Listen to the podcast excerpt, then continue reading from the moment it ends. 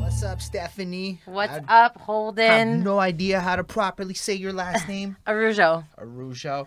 I The know uh, a the second A is silent, so it's just Arujo. Arujo. Very Stephanie simple. Stephanie Arujo Yeah. from Stephanie's Bakery. Yep. from doing all the merch stuff with the no regards, from being out there entrepreneuring. I, I argue you were like the girl bosses that the Instagram people say, but like not the memes, but, like, like the, the real real life version of what the memes say to be. Yeah. And based on attitude and hustle and everything I encountered. So this is Bridge the Gap. My name is Holden Stefan Roy. And while we do talk to a lot of rappers and stuff, we try to talk to interesting people and go through the stories of their life and try to extract some knowledge nuggets along the way. And yeah, here you are being an interesting person.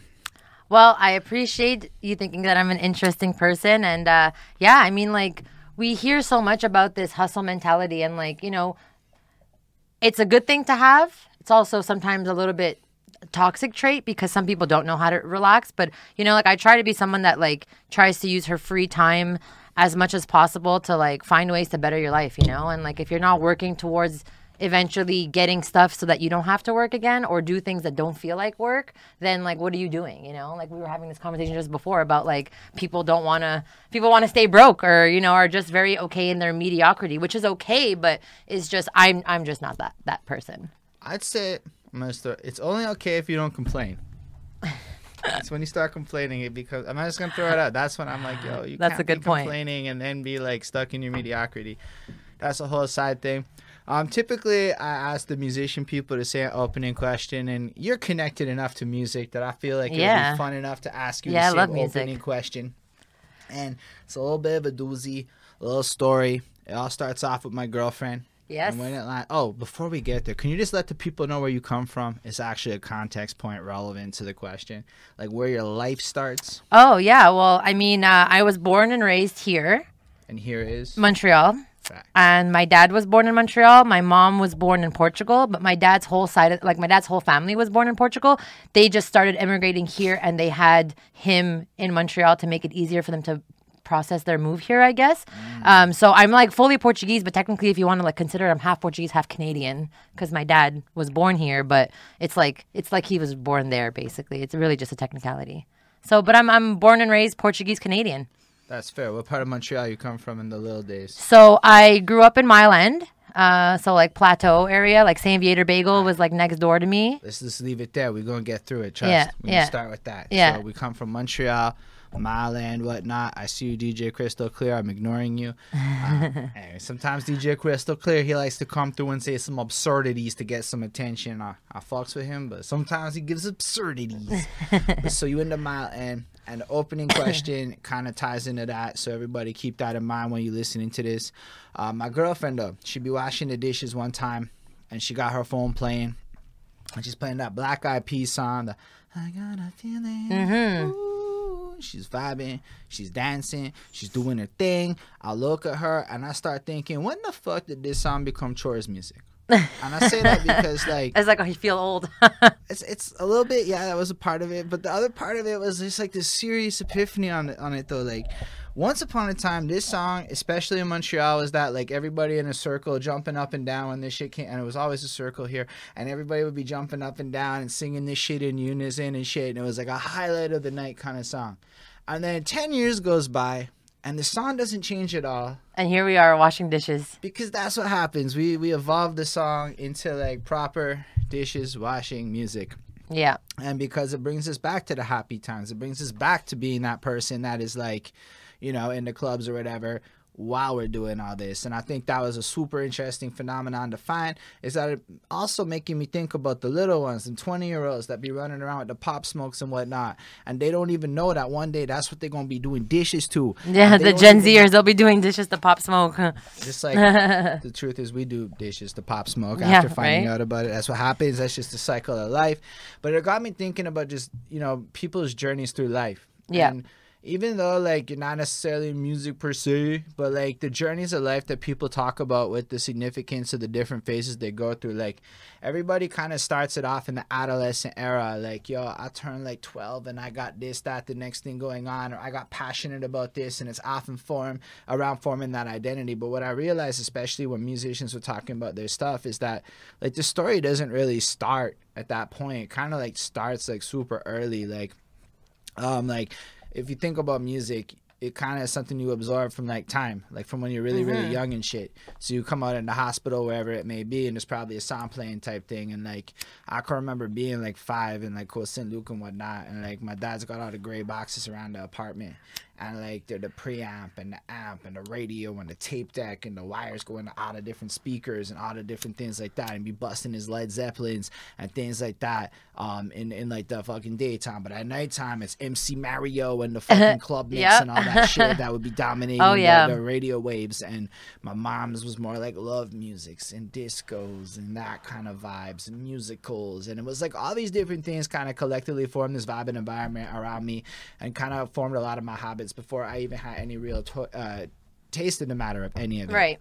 So I was hoping, Stephanie, because I know you do have a little bit of music in your adventure, you could bring us back to being the youngest Stephanie you can remember being and talk to us a little bit about some of the musics and sounds and things that were going on in your home when you was a little one and can you pass the later Oh yeah, of course. Uh, I mean, gladly. I owe a lot of it to um, my younger brother. Actually, to this day, he's still someone who's very much music music focused and um, uh, into the underground stuff. So, I mean, me and Brandon were like, we're two we're two white little Portuguese kids bored at our mom's house. Our parents recently separated really young. I think I was maybe about uh, ten or eleven, and all we did was listen to BET.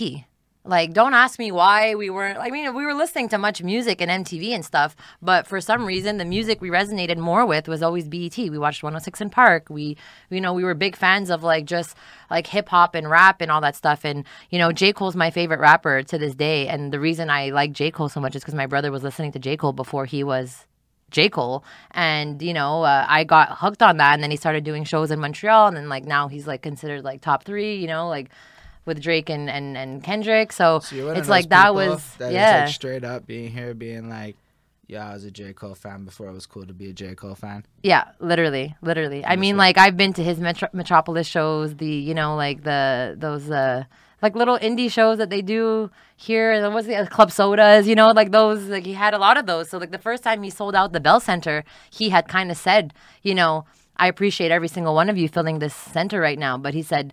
You know, only only about 500 of you really know, really know where I come from. You know, so uh, it's um, it's been a it's been a, a wild music ride, but uh, I've always been a fan of hip hop R and B. I mean, my I had the posters in my wall. I liked anything from like Britney Spears and Backstreet Boys to Beyonce, Destiny's Child, and Eminem. I was listening to all of that. You know, I just like good music, but I I, I had the pop. I appreciate the the mainstream. I'm a Backstreet Boys fan to at heart. We camped out in minus 30 weather in January once for tickets, me and my, my, my cousins and stuff. But, you know, it, it, it was the Beyoncé's, the Rihanna's, the Eminem, you know, like growing up, that was, that was, that was my music taste. And like when you were like real young, let's say like pre ten, what were some of the things that a little Stephanie got herself up to? Oh, um, I'm like the biggest nerd. I would just read Harry Potter books and any. I, w- I was a big reader. I read a lot of books. Uh, m- actually, I'm a little bit. Every time I see you post your book stuff, I'm like, you know what? I was like, Holden's gotta kind of gonna get me reading books again, and you know, I got to get back on that. But it's like one of those simple adult luxuries I feel like I don't have because I'm so busy. But um, I used to stay up till like six in the morning with a flashlight reading books. I shared a room with my sister, and uh, that was that was my thing. My mom brought me to uh, Indigo at midnight on on Halloween for one of the releases of the Harry Potter books, and I went by myself and I just made friends with like random kids um, on the second floor of Indigo, and we went for the, the the release of the book, and that was that was my stuff. It was the Scholastic Book Fairs. That that was Oh, that was the uh, you know I, Oh, shit. I aged myself with that one a little bit there, but uh, you know. Um, the Scholastic Book Fairs, think yeah. I always wanted a new yourself a new with, like, book. Destiny's Child and all that. to be honest, I'm not gonna lie. You just like dropped. That was a real specific time period to grow up. but now, like the Scholastic Book Fair is lit. That's a real cool thing. So you was just like a homebody reader, Yeah, yeah. all that shit out. Yeah, I mean, like, uh, summer camp was fun. We would go. Uh, my dad was very heavily involved with Sun Youth. Um, he coached hockey. Um, my my mom and her partner at the time were involved in the football aspect of Sun Youth. Um, you know, uh, they- they have a great basketball program for the women and the men, but they had. I wasn't really involved with the with the basketball, but for football and hockey, growing up that was a thing. And then we just went to summer camp there. So all of the friends that i would make and stuff uh, summer camp we would go to the pools. We would do outings and uh, they have a sleepaway camp up north with horses and stuff. So like that was just i had a very simple very simple childhood you know? Like i You mean went to sleepaway camps with horses and shit. yeah. It's about two hours away. It's a it belongs to sun youth. They have like some cabins up there and a big mess hall and stuff. And it was a it was a fun experience. I wish i did it more Yeah, sleepaway camps are actually Yeah. pretty fire. Nobody talks about sleepaway camp. It's like, it's never come up. That's cool. yeah yeah So nobody camped outside for Harry Potter like that before. But yo, I remember that. That that's really. Yeah, I'm a I'm a big uh, I'm a big Harry Potter slash Sailor Moon slash. Sailor Moon. Say a word. I remember that. That Yeah. was some good times. I have a I have a Sailor Moon tattoo. Which Two one? of them actually. This is Sailor Jupiter, which is just the wand, and I actually have Hmm. the Sailor Moon on my ankle. That's pretty dope. Yeah, yeah. Oh, I got Yo, shout out Neved. Neved's up in fucking somewhere in the states. I can't remember though. He's he's fucking real smart, and it's cool to have you here, Neved. That's the beauty of Twitch is the live aspect of Yeah, it. Yeah, no, I love Twitch. I mean, I got it. I, I only know like I know about Twitch because everyone knows about Twitch, but I never really use it until watching your stuff. And I think the just the whole aspect of it with like how you guys do the raids too at the end and like will, like just kind of raid people. I never knew what that was, and I'm like, oh, that's really cool. It's kind of like, hey, like show the love to this person and or that person, you know? Like, yeah, it's a it's a cool concept. It's really different than other kinds of content. Like let's say like YouTube and Facebook and all of this shit. It's super algorithmic. But yo, somebody like you, I don't know if you'd be open to it just because you make cakes and shit. If you would be like all up on the, you know, I don't know if I should hold the mic, but like if you would be all up on Twitch with the fucking cakes and shit, like just filming yourself making cakes every Yeah. time you did that shit, you'd Yeah. probably make more money than all of us Yeah. artists. Me Not and Holden had these conversations a, a lot uh, about YouTube and and cake streaming and stuff, and I'm always like, yeah, I don't know, we'll see. I'm gonna I'm gonna see. I'm moving soon, um, Mm. not far. Just like I'm actually gonna be on fielding now, um, so I'll be I'll be like just a few min- minutes away, um, but um. After the move, I really want to focus my direction and figure out like my direction for the rest of the year because you know we've all had to pivot. It's COVID, we're all adjusting. Like Quebec kind of shitty right now. Like kind of forget that I can just kind of swear on this podcast because it's just you know whatever. You're but like holding a it's like yeah right like like it's fucking shit here right now. As I'm hearing the snow removal sirens in the back here because this is Montreal and this is where we live. Yeah. But um, I really have to pivot a little bit and see what my focus is going to be because like at this point the cakes run itself and I do it like it- it's like a it's like a whole Pandora's box. I love doing cakes, but also I was very scorned after what happened with the bakery. Uh, you know, Yeah, so let's go through this properly. Yeah. You got scoring. That's like a spoiler. Now y'all gonna have to wait till we get back to the scoring. yeah, yeah, right. So basically, like I don't know it, what you got up to. Let's say as you move into the more high school ages. Like, yeah. Yeah. believe it or not, people give a fuck about the weird hobbies and things that you got up to in your summer camp stories and stuff. So whatever anecdotes or high school passions and things like that that you got up to that you be willing to share, I promise anybody that give a fuck about your journey gives a fuck about that stuff. Yeah. Yeah, for sure. I mean, like, I went to two different high schools and two different elementary schools. Um, I'm still best friends with the girl that I was best friends with in my second elementary school, which I spent like grade five and grade six. Um, she, I want to say, like 16 years now, we've been friends. And I went to JFK first and then Lauren Hill after.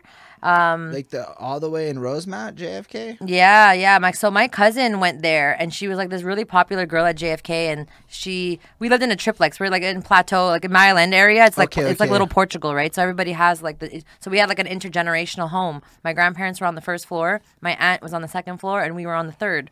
And my aunt fire. had kids. Yeah, it was really it was really great growing up. My so my aunt's kids were four years older than me and my brother. Um, and then my other two aunts ended up having kids like only 10 years later so like the four of us grew up like siblings basically and she was just my four year older cousin in high school. She was like super hot, and I would see her get dressed to go to high school. And it was just like, ah, I couldn't wait to go to high school. So I really wanted to go to her high school because of the experience that I would get from her when she'd come home. And I'd wait for her every day after after school to see when she's coming home from school and stuff. And uh, so I, I forced my parents to let me go there, and they didn't want me to go there because it's a shit school and it's a shit neighborhood. you know, like we're in Saint Michel, like there's a lot of crime, like you know. Um, so I did that for three years. Started smoking a lot of weed at JFK. My dad will will will say that it's because of where I was. Um, but then when I changed schools, my, my mom moved to Ville Saint Laurent. My brother got into Lauren Hill uh, to start Sec 1. And the thing is about uh, Lauren Hill is once your sibling is in, you are automatically accepted. So they had no choice to accept me. So I joined in Sec 4. My mom had moved to Ville Saint Laurent. We were going to be there now. Um, and it was great. I had a, a, really great experience. I met some really great friends there. But within the first. So you were like, because Lauren Hill split, right? Like seven, eight. Yeah. nine so it's like. one school. yeah. So you just came in with just the grown I came, yeah, exactly. I came in like, and every and everybody was in this new this new campus, right? Or like I think it's one, two, and then three, four, five. Actually, sec one, two, three, four, five. Yeah. Yeah, I think it's what it is.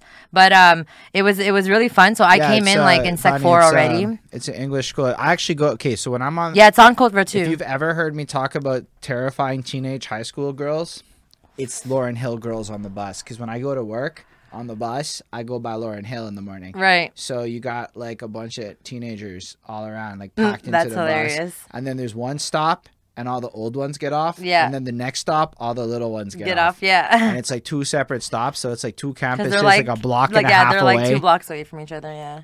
and yeah. uh, yeah, it's that's cool though. I But it's heard- funny because like uh, my, my point was is that that um, I um, I so I, I go to Lauren Hill and within the first week I I'm caught smoking weed like a few blocks from school with like these friends that I've made. And like I was like of course. Like looking back on my life I'm like these little things make me chuckle. Cuz I'm like I found the stoners in like 5 days or less like at my new high school. Like it didn't take me very long. And so um somebody like the teacher caught us but we were not on school property but it's just like it was very taboo still then you know and we were kids uh, so they brought me to the principals and it was more like i was associating with people who were smoking weed i was not the actual one smoking weed but i was high as shit like So you were just like guilty by association. yeah so then i had to like bring something home to my dad to sign um you know just to say like i was associating i was not actually caught smoking weed and my dad was just kind of like he already like knew i smoked weed. And um he was just like you know like a week he's like you really couldn't give me a week in this new school? And he thought it was to be different because you know it's like a private school like semi-private school. We have a uniform like we wear those cute little like um girl skirts you know like you know like we have cute like our outfits cute. Like not to sexualize children but like you know like it's just they're cute. And like I, I i remember like liking to like look cute to go to school to you know hang out with your friends and stuff. And social media wasn't even a, like that big of a thing yet. Facebook was just about like Nah, Facebook starting to- like when we're in grade 11. I think we're the same age. I I was it got popular when I was in grade eleven, but I was already hearing about it in grade ten a little bit. But like I no, I didn't really have It it, like, and 04 but then when we were in oh sec five, like our grad year, like yeah, Facebook was like the thing everybody should have. Yeah, And then by like a year later, it hit Abbott. I just know it was about a year after that, Abbott got it. And then my girlfriend at the time was like, no, you can't have yeah, Facebook." yeah, yeah. And then a year later, we both got Facebook. So yeah, that's my uh, that's my smoking weed story. And actually, the first person I ever smoked weed with was my best friend that I'm still best friends with, and she has now three kids, and I have one, and uh, we always hang out with our kids now, and we still just go roll a I had small. no idea you were gonna take it in. I just got high in high school direction. I just wasn't expecting that, but I fucks with it. And I, Yeah. fu- I mean, you make cakes now, so it seems like there is a correlation in in life between stonerism and cake making. Yeah, well, I, I mean, like, look, we all know Lance has made every, he's exhausted every uh, metaphor possible for uh, cakes and addiction and sugar and, you know, and the references to, you know, like crack and stuff like that and all that stuff. But, um, uh, it, yeah, like it, it's easy to, it's easy to, because like edibles are, are becoming so popular also. And we don't, we're not allowed doing them here, but it's always been a thing that it's like, it's so interchangeable. And for me, like, cake making is just, it takes its time that it's going to take. Whether I have one cake or five cakes, I have usually a three day window to get it done. So it's like those three days are doing cakes regardless, whether I'm doing one or whether I'm doing five, because it's in steps. So if I have five cakes to bake, I'm going to bake all five at the same time. If I have one, I'm going to bake one. So it's like my steps are the same. It's just the volume in each step. So for me, it's like it's a process each time. And like I work from home and it's it's it's really great that I'm able to like kind of still kind of have this business that runs itself from home because we we we did such a we have such a good following on Facebook and on social media and stuff. But uh, you know, like it, it was really it, was really an experience just like kind of growing that and uh, um, you know, like Lance was a big part of that, you know. So like yeah, I definitely think we're gonna get through all that. Um, so like, what happens after high school then? Are you, do you go into CEGEP with any ad? Like, what do you want to be when you grow up at that point? Like, So- what are you thinking? for me, I'm not to you know a lot of people hate on the zodiacs. Not to hate on the zodiacs, but like uh, I'm a I'm a Libra, and I say I'm very indecisive. And looking back on you know I I could never make a decision about something. So I used to I used to draw a lot. Hence why for me it was easy to turn that art into cakes because like I just have like a natural creativity to like to draw or to like create art and stuff like because art is so vast. Um, but I thought about maybe doing interior designing or like uh, you know just like drawing plans and stuff because I helped my parents kind of like design their kitchen remodel and the addition that we like we had like a cold room in the back and they kind of wanted to enclose it and make it a balcony and my stepmom couldn't really explain to the contractor what it was. So I had like I had it all designed like I did it and he was able to create it. Like I literally made that. Um, so I was just like this is interesting. I could do this. So I thought that my natural talent and I went with it uh, but not realizing that like I can have that natural talent in so many different aspects. So I just started doubting myself. As like, what am I gonna do? Because like, there's so many things that I feel like I could be good at because I just learn things. I love to learn new things all the time. Um, so I always say jack of all trades, master of none. But like the actual real saying of that is because like even though like a jack of all trades is a master of none, um, you know, like the he is still um, like better than the master of one. You know, like so it, it's it's interesting because I'm like I like to learn everything and I didn't know what I wanted to do, so I went to like an open house at like LaSalle College for one thing for fashion design. I did another one for interior design at, at Dawson, I think. And like this just like I was there and I just didn't feel it. Like everybody was looking so excited and all that, and I'm just like, I don't have the same excitement for this stuff, and I'm like, and like, I'm, I have to have like a like I, I want to be able to like learn, and I can do that only when I'm passionate about what I'm doing, and I'm just like, ugh. So I went into Vanier. I did uh, communications, um, and it was like okay, a very passive. Can you passive. break down what communications is? It's one of those courses where like it sounds like it's inherent, but it's not inherent what the fuck communications is. So unless you've gone through communications, it's just like one of those vague. It's basically ones. like because you know, like everyone does social studies, right? So everyone gets into social when they don't really know what they're doing, just as a basic, right? Like just to have a basic education. Um, it's basically like social studies, but like think anything like journalism, communications, videos, radio. Uh, it's more on like a technical aspect. Um, so it gives you a lot of access to having classes that were centered around music or, um, you know, photography, um, sculpting. You know, like that. It, it, so it is more the creative side of just being at school and being in books all day and learning about like social studies of people. Like, you know, I I, I kind of just went that direction because the the classes were more appealing to me t- to not feel like it was school. Just if I was going to take classes, do something that I would like like to learn. So arguably, people who took communications back when, then are fucking valuable today. Oh yeah, because like like if you want to be a journalist, you take communications in CEGEP. If you want to be a video ed- editor or work for like you know like you that's that's the one that you take because it, it, it gets you more experience going up to, to college uh, I mean to university after if you're going to take a, another course or something like that. So that's dope. So did you get to work on anything fire while you were in CEGEP? Um, one of my favorite sculptures I've ever made was a headless mermaid um, that she's just kind of perched up and she's like topless and has like it like I, it was painted white porcelain and then the tail was green. I'm like a huge fan of like little mermaid disney and stuff. Uh, so that was my sculpture that i made. Uh, and it was beautiful. I don't know where it is to this day but i have a picture somewhere in my phone like deep in the archives of the iphone icloud library somewhere. But yeah that was one of my favorite things that i ever did um, in uh, in Vanier. We also did a wire. I did a wire sculpture where you just had to like twist wires to kind of like do that. Um, that one was pretty cool too, but it was an- annoying to make. But I, I, I really enjoyed just being hands on and like I actually wish I took the photography class because I didn't take it. I did more like I did more like studies about music and uh, I did uh, psychology of sexuality and relationships one time also there, which was very interesting, like very like kind of outside of the realm of like the norm at the time. Um, so that was really fun to take, like because I was just like, how much like I, I didn't really want to go into psychology, but it was just I find for me having the psychology of sexuality and relationships was kind of like a a kind of good understanding because like we have like terrible sex ed in high school and stuff, you know. So But that's wild. I didn't realize communications was like so vast, but this the idea that it gave you access to a bunch of shit that turned out to be like what you need to be an influencer. yeah, literally, literally. Back then it was probably one of those what the fuck are you gonna do with this fields? And it just go I mean, no journalism and shit, eh? Yeah. No, it was like really yeah. legit. Yeah. That's yeah. fair. Yeah. That's never why I and I felt like that for me was gonna be the and it's it's interesting because like at the time I picked that because I felt like that was gonna be the easiest thing for me to just breeze through school without having to pay too much attention to it because I'm naturally in, interested in those in those things.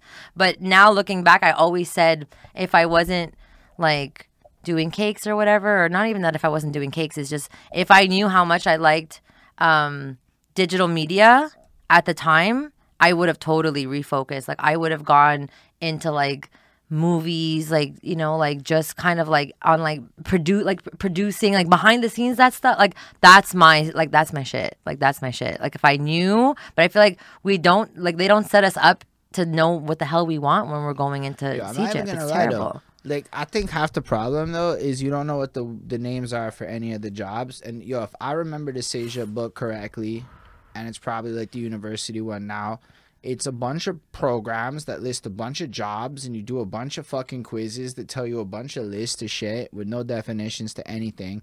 And then you're just supposed to either know some shit or figure it out. Like I don't really think the system's all that clear to get to like specific nuanced jobs outside of like retail Yeah. and manufacturing. Like pretty much everything that like like honestly, I work in social media and community building. There's not even like really uh, shout out for the follow X Raider. See, it's like addictive. yeah But right there's not even like really a course for what I do. There are just courses Yeah. within other programs that like maybe touch on some of the nuances because we're making it up as we go along in some cases. Yeah. But yeah, some of these programs turn out to be really interesting and how they're beneficial. So I'd highly recommend communications. That sounds like a fire ass experience. Um, Yeah, it was um it was fun. Like I said, it was just easy for me because I feel like I did I don't really remember. Like let's say I don't remember school at all. It's just that it was just for me just something so passively like I would go and like obviously we all skipped a little bit because like that's just your college experience, right. you know. I'm gonna skip all this. But like, you know what I mean? Like I almost failed that psychology course actually, and then I decided, you know what? It was too late to back out of it, and um, I just kind of went in and I wrote her a really long email, the professor, and uh, I said, you know, listen, I take full responsibility. I kind of want to jump in, and I promise you, I'll do because I know if I actually put like half the effort, I've never had to study a day in my life, and I was like a principal's honor roll, like you know. So it's just for me, I'm like, if I put the effort, I know I'll be able to, and I ended up passing with like a seventy nine. So I was like, it was the comeback story. She was very impressed, and I was like, I told you, like, give me a shot, and she did, and it worked out. That's fire. Interesting class. Yeah, I kind of miss Sage. CEGEP was a vibe. Yeah. In case y'all aren't from Quebec, because not everyone's from Quebec, as clearly you know. Uh, Ned, Ned is, fuck, Nabed is from Philly or wherever he said. I'm like terrible with my memory today. I digress. The states. Um, Cégep is like this strange ass Quebec based um, in between high school and university thing that counts as grade 12 and the first year of university everywhere else. And it's a vibe because it's fucking easy, but it feels like college and you basically get to do all the fun Yeah. and you don't really have to try in class and then you get to university and university is like, oh, you thought no, you're gonna work now. Yeah, yeah, yeah. CEGEP's like the, the, the pre-university like fun like you really, you really get to enjoy your last of your freedom there. And you're like 17 when you start, so Yeah. it's like you're thrown into this completely adult environment, and it's pretty fire actually. Yeah, yeah. Um, so what did you do for universities? Uh, so I didn't go to university. Ooh, what happened next then? Um, I started working in a bakery. Um, actually, so my mom, the story really starts is, so my my parents separated, and me and my mom didn't have the greatest relationship, and I was like a teenager, had a lot of attitude, and you know, my parents separated, and like you know, um, I went to go live with my dad for a, a time, but then when my mom moved to Lauren, uh, like near Lauren Hill, and I started going there, and then Vanier and stuff, it was more beneficial to me to kind of like do half half because like my mom's house would be closer and stuff. And i had a car and stuff so it was like my life was i had my freedom to do whatever you know? Like i was just driving wherever i wanted and if i wanted to stay at my dad's house this night i could be like hey i'm doing this i'm doing that you know? Um, so my mom started watching like cake boss and stuff and she really wanted to get into doing pastries and my mom loves to my parents are chefs right? My so my dad had the catering for like forever restaurant. Um, my mom's worked in restaurants her life had the restaurant with my dad. So she started like baking and she said i really want to start selling cakes from home. And so she did her friend's cake and i really didn't want anything to do with it and it was terrible. It looked like like weak like i'm like you're not to give this to her. So i had to help her redecorate the whole cake and i made it look beautiful and I went like, wow, this is actually really fun. So then we did my brother's birthday cake, and then I hand painted a Detroit Red Wings logo. And like, if anyone knows the logo, it's like the motorcycle wheel with the with the wing feather, and that's a lot of spokes. And like, I painted that whole shit by hand because at the time stencils weren't a thing. Like right now, there's so many people that do cakes from home, and like you know, I, I love that like. Uh, people are doing that stuff, you know. Um, but it's just like they didn't have half the shit that we use as tools now to facilitate doing that. Like I learned a lot of shit that I was doing my hand, and now it's like if you want to make this item, oh, now you could buy a mold for that. Now you could buy this tool that makes make making roses easy like this. Now you just need a cutter and fold it this way. Like so, it's like anybody could do it, but like that that, that shit didn't exist when I was doing it. Like I was. So like real talk though, you be, so you, you like figure out the actual skills like the cake bosses and the TV people had to do to be cool. So Yeah. you got like the foundation, let's say, and you got the practice into it. Do you find that in like the current climate of cakes, it makes a difference? Oh, that's a very good question. I mean, like, yeah, because I think that um, there's just things that we had to do the harder way. Um, so if the easy way fails, we we have other ways of doing it, which is like the old school way, you know, like. So you're saying that like a lot of people can get fucked if they're not like able to just like the Well, the- the because, by like, numbers version. a lot of work. times I, i'll even tell my friends this um I, I i say oh i could go buy this mold to do this and they're like oh you like you can't do it? I'm just like yeah i can do it by hand but it just takes a really long time but now there's a way to do it if i go buy the but i'm like if i'm too lazy to go buy the the mold or you know i'm just gonna be like okay yeah just take the time and do it by hand because you know how to do it So you how- know? how so it's you- like Uh, okay i i watch people do the cake shit but like it's not really that interesting to me to watch people make cakes. I know i know a lot of people love that. I never fully understood it. like bonnie bonnie be all over it if you put cakes and competition in the same fucking word chain watching it This is so funny because my friend was actually watching Sugar Rush on like uh, like all of them like repeat the other day. and we were literally watching these and I'm like I'm watching this stuff and I'm like it's it gives you so much anxiety because I'm like I don't know if I would do that. I don't know if I'd put myself through that because I'm like they set you up to fail. And like, you know, it, to me it's like it's so hard to do those things in 4 hours when it takes like I said 3 days to make a cake. Like you're doing that in 4 hours, 5 hours on TV. Like of course you're going to fail. Yeah, that shit looks wild, but it also doesn't help me understand how to make cakes that look fancy. I know it sounds weird, but you you watch them do everything so bullet speed, and they they're like it's like it's not really about how to do it nice. It's more about the drama of watching the cake. Fall yeah, apart at the exactly, exactly. Something they set Uh, you up to fail. So I'm like, I don't know if I would do that. I like the weed show though, the one with the weed edibles, which is just goofy. I kind of enjoy watching Mm-hmm. Yeah. that one. I I'd not go on it, but I'd be like a judge on that one. But like otherwise, That'd be fun. would you do you cook with weed? Bonnie asked that before, and I forgot to ask you. Um, I've done it a couple times, but it's not something I'm like well versed in. But Mm. it's only because I've not made the effort to be. So you're like, I could cook with weed. Mhm, I, I choose just- not to. yeah. There's enough of that on the market right now. Well, essentially, like one of my like um wild dreams when I opened the bakery was that I was gonna eventually kind of branch. My my my brother was working with my dad at the catering at the time because he had just graduated as a chef um, from uh, Pius. It's like your whole family just cooks. Yeah. And so my dream was to eventually maybe open a kind of like Stephanie's Bakery edible side that I'd co own with my brother because my brother's also like very into smoking weed. Um, and I'm like, that'd be really cool to have him because he's a chef. Kind of like be on like I I could teach him how to bake, but he's like the weed guy, so he can make sure that he he I would trust him So to he like knows cook. how, he knows how to deal with the weed cooking. No, but I'm saying he. I know he would have learned, like you know Mm. what I mean, like at the time. But like, obviously, once the weed got legal, and then they said edibles were like going to be illegal here, you could. I mean, you could still buy it online, but like, anyways. I mean, I'm not gonna say that like I want to promote this, but you can just do a whole edibles business pretty easy, and it's not necessarily in the selling of commodities. I think the loopholes in experienced chefing. So if you were to do like a private event and all the food has edibles and shit, I think there's a loophole in that because I see that shit Oh, because all it's a private the event. fucking yeah, time. hmm I So know what you mean. So it's not I know what necessarily you like you can come through and just sell weed. But Yeah. you can sell tickets to an event that maybe has edibles being shared and donated and given Right. and all the legal terms to Hmm. work around it. There is a pipeline that allows for that. That's really nifty though that you like just from time got into like designing cakes and is it just like painting sugars and shit? Like I don't really understand the process of like actually Yeah. decorating a cake So to like- that level of customization. So fondant was the thing that became like really popular with Cake Boss, right? And like every time I would watch Cake, Cake Boss, because it was such a new concept on TV at the time, he was really explaining all the little tricks of the trade on TV. So it's like to anybody watching, they're like, "Oh, that's so cool, right?" It's like seeing how things are made. But I'm watching this like, "Oh, that's how they do it." Oh, okay.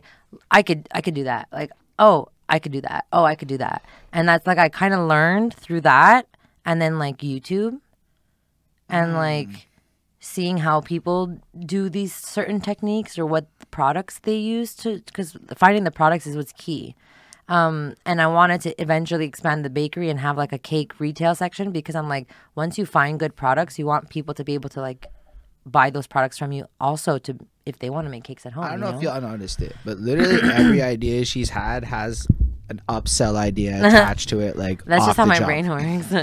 That's some knowledge nugget Mm. shit. Like it's dreaming bigger. That's some. That's amazing. Mm-hmm. But so you want that would have just been some affiliate shit where you just work out the deal with the next thing, white label it as your own product, boom, boom, boom, and now Yeah. you're just yeah, yeah, yeah, that's wild. yeah. Crazy shit. and then you so you get into the cake shit in more of like an independent kind of like pushing it to people you know friends and family kind of Yeah, thing so it's how like so my mom was it? getting the clients and I was basically doing it with her and we were taking pictures and I was doing social media because like my, that's not my mom's thing. Wh- so. when was this by the way Oh, like I was 18, so what is Damn. that 2008? Yeah, Damn. 2008. Um and then after that, I got a job at a bakery and she hired me like on the spot and like my first day on the job, she told me to come and left me alone and told me I had to finish a cake that was in the freezer naked and there was a picture of what it was supposed to look like and I'm like, I don't know where anything is. I'm literally in a kitchen by myself in an Italian bakery that is pretty well known. And I'm like, okay. So I got it done. And it was a giant, it was a giant law book with a hammer and then the kind of like the clip with the name. And on the clip had like that wooden board that said, like congratulations, like you know, and then their name, maître, whatever, you know.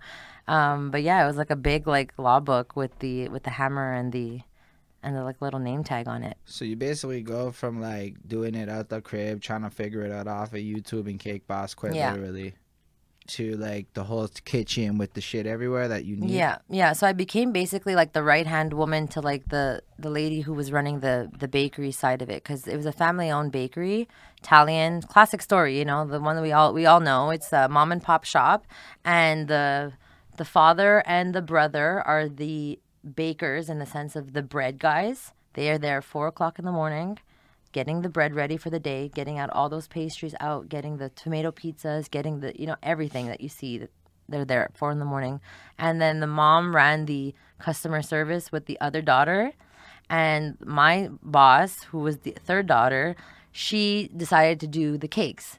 So she had a passion to kind of like expand. She goes, "We have the business already because people are here. Like it's just adding it onto the menu, and it's a very lucrative business." So she was kind of freehanding it too with her her family. Um, so having me with her, we kind of made a team of like learning things on the fly and learning off of each other, and kind of building that to like what it is.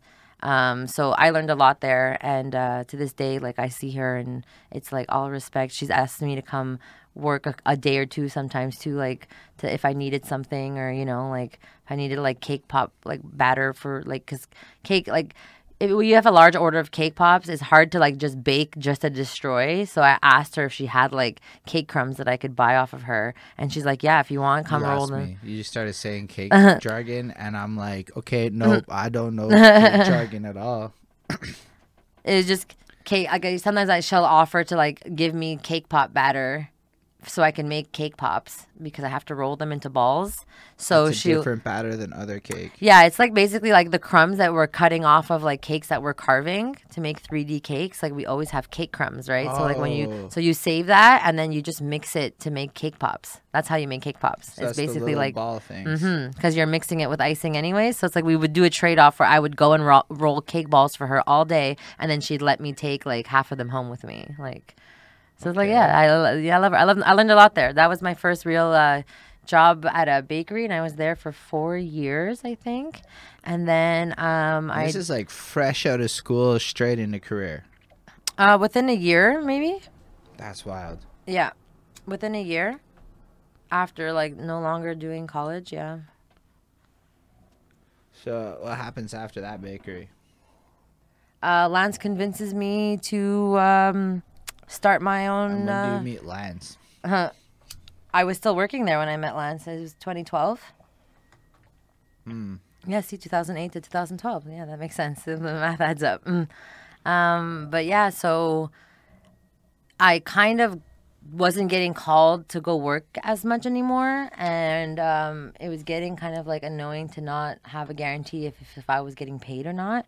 Um, and Lance was just like, "You already do things on the side. Like, we'll just push that more." And on Facebook, you already have like 200. I think at the time I had like 250 followers or whatever on my bakery page, and um, it was very, very low key. Uh, and then uh, that's what it became. It became like, yeah, you're right. I don't need to depend on her for money. I'm gonna like push myself and freelance more. And then that's became like now I don't even advertise and I don't. I only do like two cakes a weekend right now, but that's just because I'm very busy and I have Brady and you know what I mean. But if I wanted to, I could be doing more, and I'm not even I'm not even like advertising. Like I forget to post the cakes because there's so much content already on the page that you know like there's always so so many cakes being done every weekend that I cannot post for so long and still have so many more cakes that I could post again. You know, like it's wild. And it's, so basically, you've literally been just making cakes for people for like 14 years. I know it's crazy. That's like a wild amount of expertise in cake making. And like, do you okay? What are some of the weirdest cakes you've ever had to make for people? Oh, the weirdest cakes. Um, I mean the classic like butt with the shit coming out of it and the toilet paper, like uh, like it's like dirty thirty. Yeah, like dirty thirties, like those weird like cakes. Like one f- group of guy friends made me do like an ass with like chocolate icing coming out of it to look like poop, and then like toilet paper on the side that said like oh shit you're 30 like happy dirty 30 or something like that like I wasn't expecting that. I, yeah yeah yeah So I guess yeah. I guess people. I mean, it depends. Like, what's like the weirdest thing? Because I'm like, would weird be like sexual? Because I've done a lot of like, I feel like sexual cakes aren't that weird. Yeah, like that's what I'm saying. something I've I've done like um, vagina, like labias on cupcakes. Um, for Suicide Girl Lily, you know, for her birthday, she wanted nipples and well, she wanted boobies and labias on her cupcakes. So we did that. We've done pinup style like corsets. We've done like stripper cakes. We've done like you know what I mean. Like so like that stuff. I find a lot, a lot of them are, are nice Shout though. out Jump Boy 88. He's like, he comes in, hears about stripper cakes, follows. Mm-hmm. you know. Respect.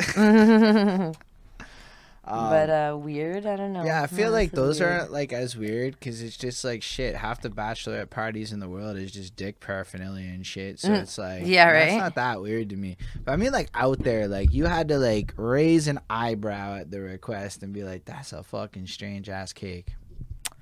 Um, I don't know. I don't know. I really can't think of anything. I've been doing this for too long, and Everything blends into being like normal. no, I mean, I always remember thinking like the the butt one was just always stood out to me. It's just because it looks so gross, but it's just like it's so the opposite. Like it's you're tasting. It's just like it's just so weird to eat off of that. Like that's just me. But Um, you know, what are some of like the most common cakes people ask for? Um, Frozen still goes hard. Um, yeah, Frozen. Frozen is like probably the number one cake. Um, the, the drip cakes, the chocolate drip, that's still very much in style. The unicorns, unicorns are always, yeah, People like unicorns. yeah, yeah. I do a lot of unicorn cakes because they're cute. They're they're small and cute, and like it's just icing and a horn on top, and you know they could be colorful. Uh, Paw Patrol. Um, my son is obsessed with Paw Patrol, but yeah, I do a lot of them, but like not as many as I thought. Like Frozen still kind of overpowers Paw Patrol. That's because Elsa's monster. Yeah, Sh- Like she, she just. I think she queen of Disney. To be Mm-hmm. honest, I don't think there's anybody that's bigger in Disney than Elsa. In in truth, yeah. No, um, people. I don't think a lot of people realize how powerful uh, uh that movie is. um, I know. It started. A, it started a trend for Disney, which is now Encanto. Right, just got the same kind of. Like I haven't watched it yet. Shame on me, but I don't know what they're saying now like that movie um it like because the antagonist is not somebody who's gonna go and like fall in love with a man and get married like it's not like the typical like princess in distress story that like it's about family strife and how to deal with that and communicate and like you know growing up in like a intergenerational home so it's like having all that like frozen was one of the first movies that disney produced that was like really not about boy meets girl and falls in love and there's a tragedy or something. You know what I mean? Like it's, it's more relatable. Like Frozen was the first one. Yeah, I feel that It's powerful. I like that Soul movie. I found that Yeah. was super relatable Yeah, too, yeah, and yeah, that taps into the same kind of shit. Just like I bet a bunch of kids have no idea what their purpose is. Yeah. Inside Out was another good one too. I don't know if I saw that. I don't have a kid, so I don't necessarily stay up to date on my. Disney's hmm like that much. Like it's got to be like, like I'll be honest. I never saw Frozen. I never had a reason to, Yeah. and I just assume if ever a kid comes, I will have my fair share of that movie, and it's Oh yeah, for sure. So I'm just like, You're like, I don't need to. I can It'll come on. when it comes. That's it. There's no rush for it, but I like the song. Yeah. The song's a banger, but um. Yeah, yeah. It's a thing. So I know you do more than just cakes, and I know that in the middle of that you did mention the Stephanie's Bakery part, and then that there was a tragedy with the bakery. And Yeah. just- so what? At what point do you actually get to going from like the hustle and pushing social media and learning all about flipping cakes on the internet to like an actual retail thing? Um, it was getting really busy. I was doing like, oh my gosh, I remember seeing throwbacks on Facebook. My, my order wall was like a sheet of paper with like numbered orders, and it was like twelve to seventeen, give or take, every weekend. Um, and I was like, I it's too small. I'm like, I need to get a space. And then once we had decided that that's what we were gonna do, it was like, okay, let's see if we can make this work. And then kind of things fell into place that it was just happening. And then we had a we had a shop, and we did great for two two and a half months. Where, where was it located? Uh, it was on Queen Mary, right in front of uh, Snowdon Metro. Uh, there's the Metro grocery store. Was right across the street. There used to be a Videotron there. And you know what? It's like where the weed store is.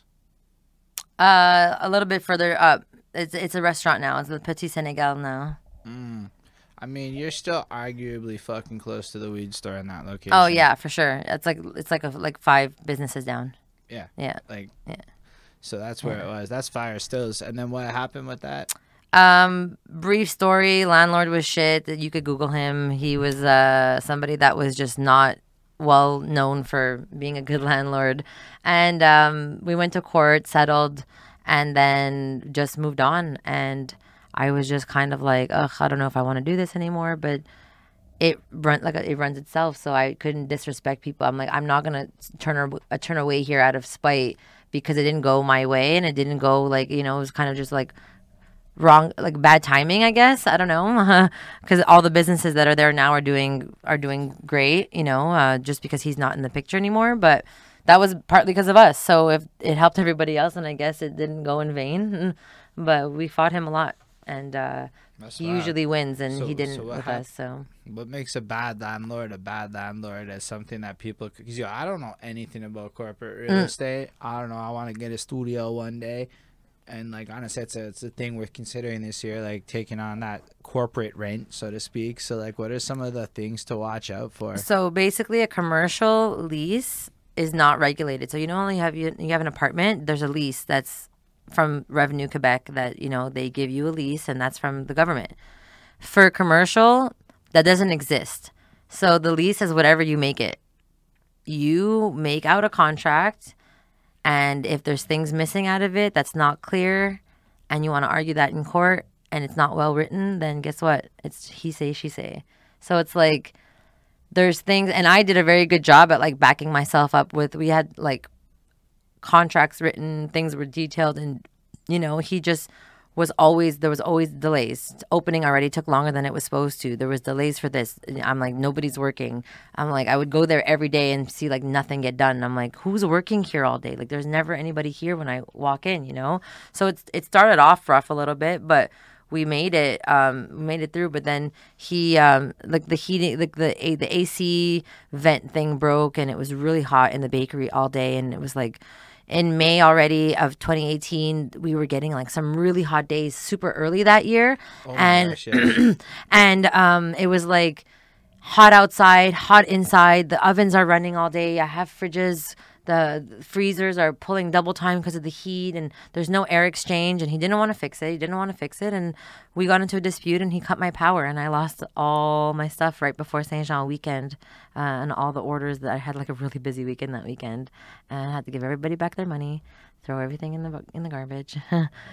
And the power was off for three months, and I I was locked out. I couldn't go in. He locked he locked like the access to And everything. like legally, he can just like do that, and your only real recourse is to go to court and fight it out like that. yeah, basically, fees. basically. That's dark, and that's probably something that happens a whole bunch in this. Which is why we did the GoFundMe. We got money to to pay some lawyers, which uh, helped us a lot actually. Um, you know, it, and it was the reason why we were able to get as far as we did with him. Um, and then, uh, you know, it is what it is. We just continued back from home. I just downsized a lot, and I just said, you know what? I said I trust myself to know what the essentials are to continue running my business, knowing that I'm confident enough in like my ability to to do this because I've been doing it for so long. At this point, it's like second nature. So that's what we've been doing. So now it's back at home, like I like I was doing it before. So no no difference really.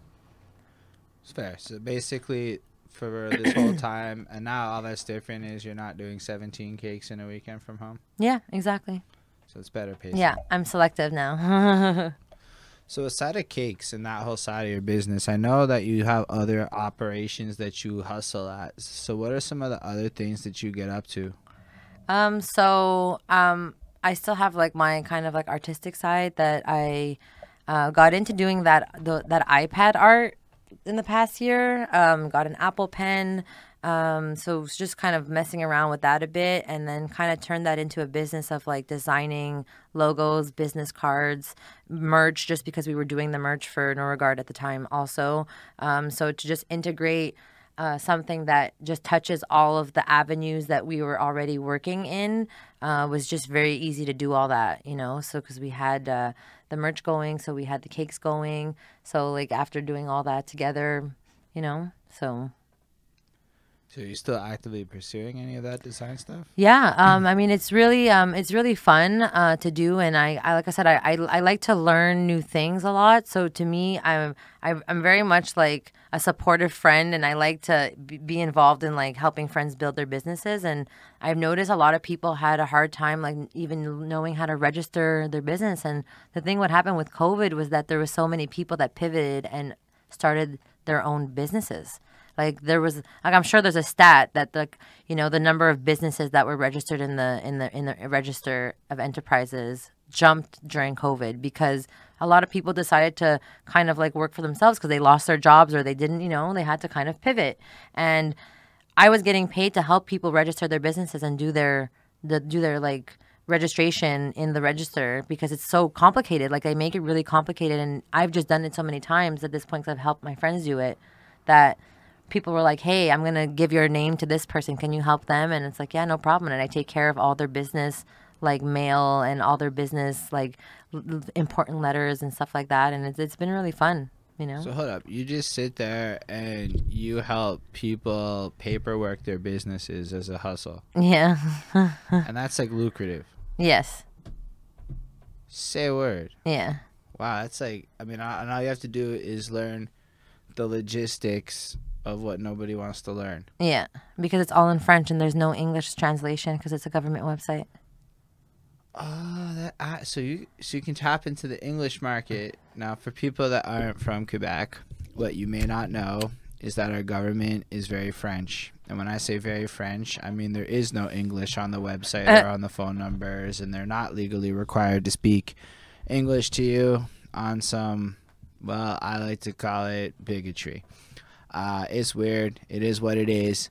But that means that let's say you speak English in Quebec and you are trying to deal with the logistical nightmare that is paperwork in this province. Um, it's like it's hard because you don't know the legalese, right? Like, yo, you think like even the forms in English be wildly confusing. Yeah. Like, sometimes I try to do like the tax shit and I stare at this shit and I'm like trying to follow the numbered orders of jumping around and shit. I mean, if it's in French, it's like three times as hard because it's not really a natural language, and usually that shit's stressing. Yeah. I don't know how much you cost, but I could see how that's a fucking lucrative thing to get yourself into. Yeah. Because like, damn, you must save a lot of people a lot of time. Yeah. Yeah. Yeah, for sure. It's been it's been really fun and like I like to be adaptable because like I don't have a set list of what I do because I'm like it's like what do you need? And I'll let you know what I can help you with, you know? And it's just all logistics and Yeah. navigating the government websites and having the process of knowing the various legal law shit that has come up. And you don't even need certifications or Mm-hmm, Yeah. anything. You just know shit and people trust that you know shit and you get paid to know shit. People I like to pay for convenience. Arguably, when I Uh. said earlier that was that like girl boss hustle shit, like is that not what they do though? Is that not honestly what they okay? Is that what they, they like represent? Like, yo, I know shit and if you pay me you'll get you'll know shit too and you're like, nah. If you pay me you'll get shit done. Faster. Mm, yeah. fast. Very fast. But that's like fire. Like that's yeah. the whole yeah, thing. for So that- sure. For sure. I didn't even know like it was like I didn't know that. I just like like as I process it, I, I find it like in, in, inspiring because like one of the things about these times is like the job market's really fucking weird. Like Yeah. I mean like I don't want to talk shit about my company cuz I'm a blessed motherfucker, but if I was not in my company, um, it's a weird time with a lot of not stability and average salary increases that are pretty trash. So, what I think is super interesting is how you're able to just like take regular ass life skills and flip that shit into actually lucrative avenues and whatnot. And like, I, I guess I don't know. I guess you read a lot of books and shit, but like, was it just always like that, or was there like some kind of influences along the way that kind of push you in that direction? I don't know. I just feel like my brain is just very analytical and like see we're not even to talk about like so all these things. We're not even talking about the fact that I actually work an office admin job 9 to 5 Monday to Friday. Like I actually have a day job and my mm. job is like literally running the director's schedule and his life and being in his emails and scheduling his calendars and making sure we're working on stuff. But i'm like so it's like there's all like i've just been someone that likes to like i'm very task oriented. So if there's a task list it's very easy for me to do work. Like you know what i mean? Like i have to know what i'm doing and i like to kind of plan stuff and be organized in a certain way. And so it's like i just keep things that are in the, the the the kind of mess of like the whirlwind of what my life is and if everything kind of flows together then it makes it easier where people are like how you do all of that? But i'm just like they're all kind of intertwined in a way. So my brain just like likes to do all these things. No, and it's also like, like you said, I think earlier. I don't know if it was on or off cam, but like monopolizing your time to like ensure that it stacks into making growth yeah. or yeah more out of exactly. the situation. exactly Like, exactly so now that like the COVID came and like disrupted everything, how did that like change shit up for you? Um, well, working from home, a lot of it um, was just easier for me to obviously take uh, cake orders from home, but even that downsized because everyone was just doing, oh, I want a cake for four people, I want a cake for five people, I want a cake for six people. You know how what I big mean? were the cakes before? Um, like people would have parties for like you know twelve to fifteen people, twenty people, twenty five people, but it's just like because COVID, nobody was having gatherings, so people were still ordering cakes for their kids who are having birthdays at home, but it would be a small cake for four people, five people, you know. So it's like that was the the trend at the time because of COVID, um, but it's like it never stopped. People were still celebrating birthdays, and the easiest way for them to do that in a small gesture is order a cake. And uh, you know, like I've just been doing that through COVID, working from home. We went back to the office for for a brief stint in the throughout the year, and then now we're back home again. And uh, you know, I'm moving soon, so it's like okay, like we're gonna start the year in the springtime and see what's going on now. And do you have any like bigger ambitions or goals for where you want to take things now that you've gotten this kind of like status quo in order? Uh, yeah, that's what I'm saying. Like, I, I have to kind of figure out like what the focus is going to be like after the move is dealt with. Um, so I could be like, okay, like, do I want to keep doing the same? Like, we're working, we've been working, we understand this is the new pattern, but like, yeah, I have to figure out what my direction's going to be and see, and see what we do next, because I want to spice it up a little bit. So like if you could like on a more wish list sense of it, like picture yourself like down the line. Do you have any like big dream goals of where you see yourself going? Um, yeah, I just like I'm all about like the generational wealth and uh unfortunately the best way to get there is real estate and that market is a little bit crazy right now, but I happen to be in that market because I work for a real estate agency. So just kind of like keeping that knowing that um real estate is something that anybody aspires to and it's like right now is really hard to get as a millennial and that's a whole nother problem the, our millennial crisis and all this housing and all that stuff like we really got screwed i think. That's just my opinion but like like i said that's, that's a whole can- nother topic Okay, but so you like work in real estate in the sense that the one thing I know about that is you run a lot of stats and you get access to like real deal real estate stats. Yeah. Not like the we talk about it. yeah no i do the i do the weekly meetings with my my boss is the director and uh, i'm the one that makes his powerpoint that he presents to the whole office So I guess you have access to unabridged raw data about real trends that most of us just hear about. yeah And I say that because we probably could Google it, but I'm pretty sure none of us is fucking out there Googling real estate trends on a regular. Like, I'm just going to throw that out there. yeah right But, like, with that, what do you see with the millennial situation? Um, I just think that it we got kind of stuck in a really hard position with how our parents had no wealth to pass on to us, whereas like the jump from like we where we are now compared to being able to afford things, how they were able to afford things, it's like how do you expect us to do it when you had it so easy and you didn't even do it and now you were expecting to have like the double like You're saying Gen X didn't buy houses or the people above us didn't buy houses? yeah um a lot of a lot of times like the the the, the wealth for the the real estate industry of like our parents or like my dad like my grandfather bought the triplex that we all lived in but that meant his kids never had to buy a house because they all lived in the triplexes right So it's like my dad never felt the need to like own property or do he just like was like, okay, like I have my wife, my kid, like I had a baby when I was 19 years old, like I'm gonna work and we're gonna live here, this and that, and uh, that was our life. you know, like I never even thought about that one time. So you're saying there's an actual trend then, uh, where the boomer people copped houses, and then the next people's down just didn't buy houses because of the houses the boomers bought, and this impacted the overall home ownership trend, so that the wealth equity didn't shift proper to millennials, and this is just nothing to do with laziness. This is because of other people not buying houses because other people bought houses. Yeah, real estate was not valued at that time. It wasn't. It wasn't like my dad always says to this day that one of the things he regrets the most is that my my grandfather had a, a duplex. I think that he wanted to get rid of because the market was shit and nobody wanted this apartment. And my dad said, I don't want that. And he said, please just take it off my hands. I'll sell it to you for nothing. And my dad said, I don't want it. And he's like, I should have bought it off my dad because look now, like it doesn't matter as long as you own property, like, you know, and I think that it's just something like you, you we should own something here. And it's just the only thing that really gives you solidity, like that you like you have that wealth. You belong to this planet, you know? Own something. what do you think about condos? Because like I'm not really team condo, but I'm also an outsider who just comments on shit sometimes, and I know it on the subject of home ownership. But do you think condos are like actually worth it? Because that seems to be what be going on with my age group. Everybody cop a condo. Yeah. So my insider, my insider opinion on condos is that they're good.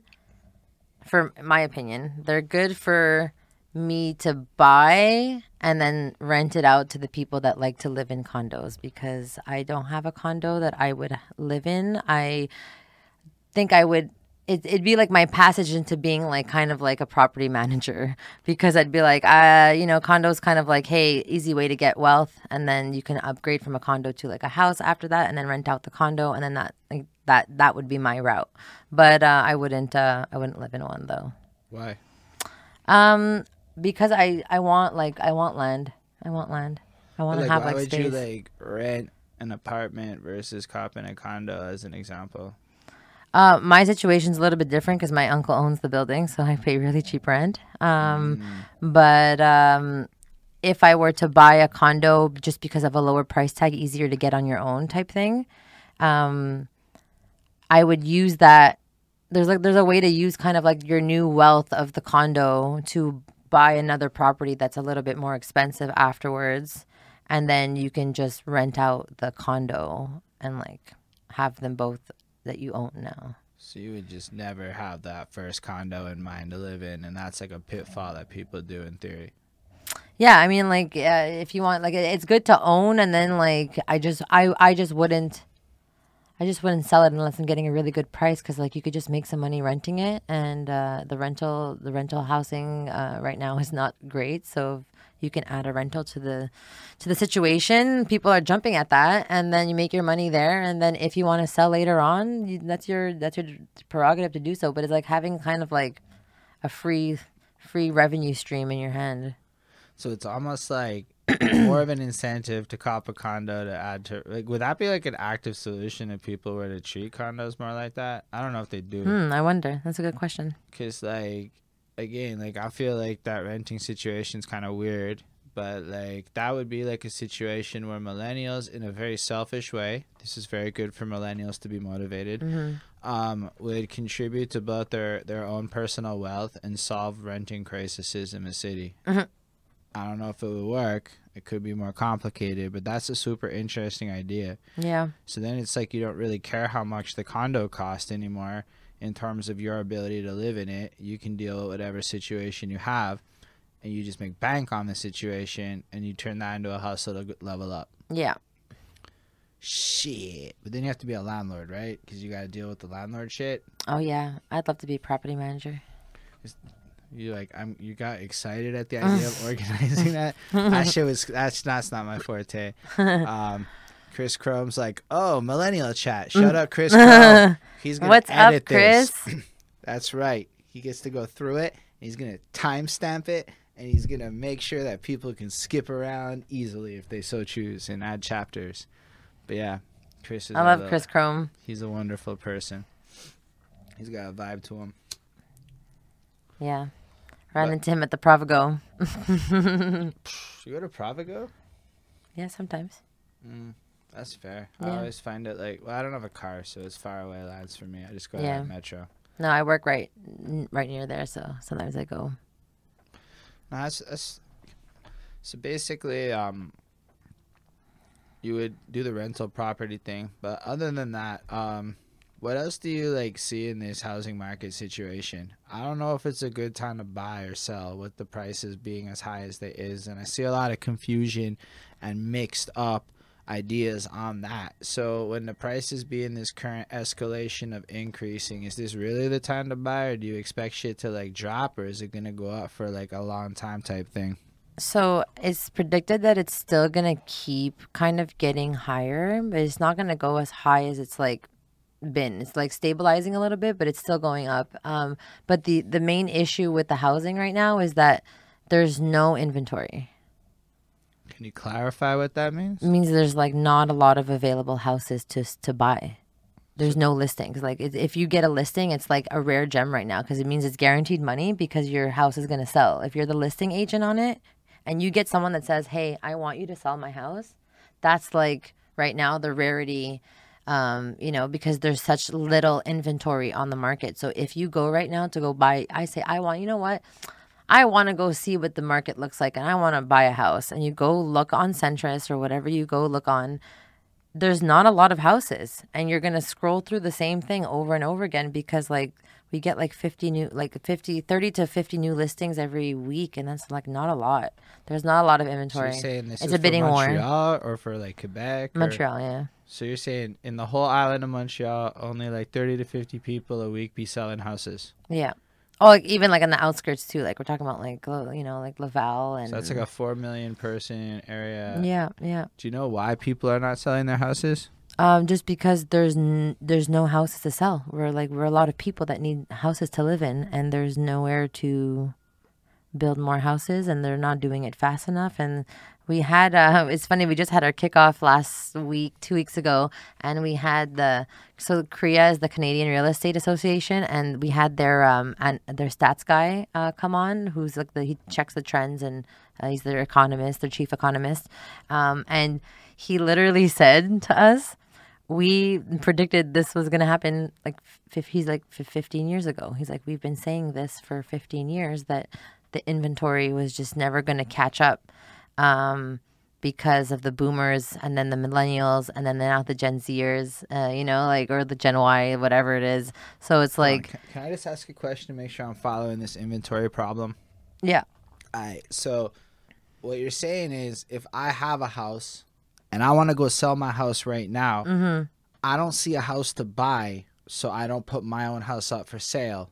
And this circular problem has it that virtually nobody's selling houses. Exactly. And like there's a clause that you're able to like only go through with the sale as long as you have a house that you're going to move into.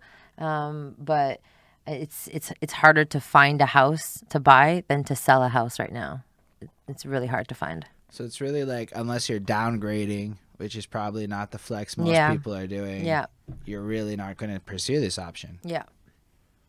Damn. And there's no solutions for Montreal. No, not right now. Hmm.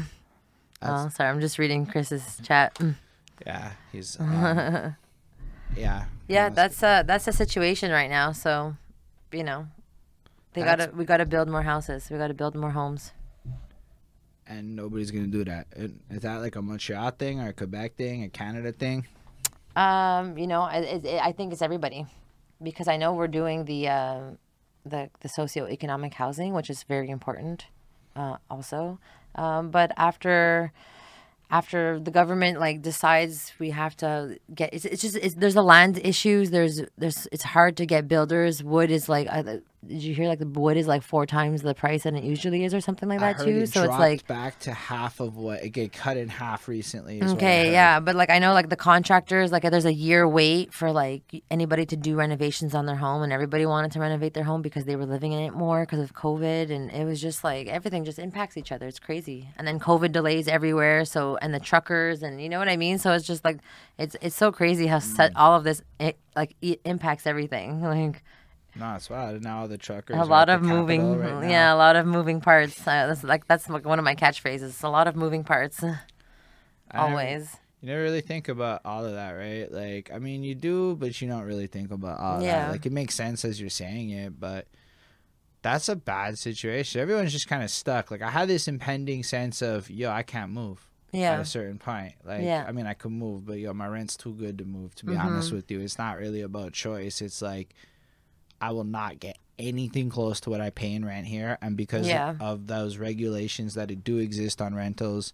They can't. Oh, that's apparently something y'all should watch when they try to raise your rents. Go pay attention to the amount that they are trying to raise your rent. There is like not more than two percent per year.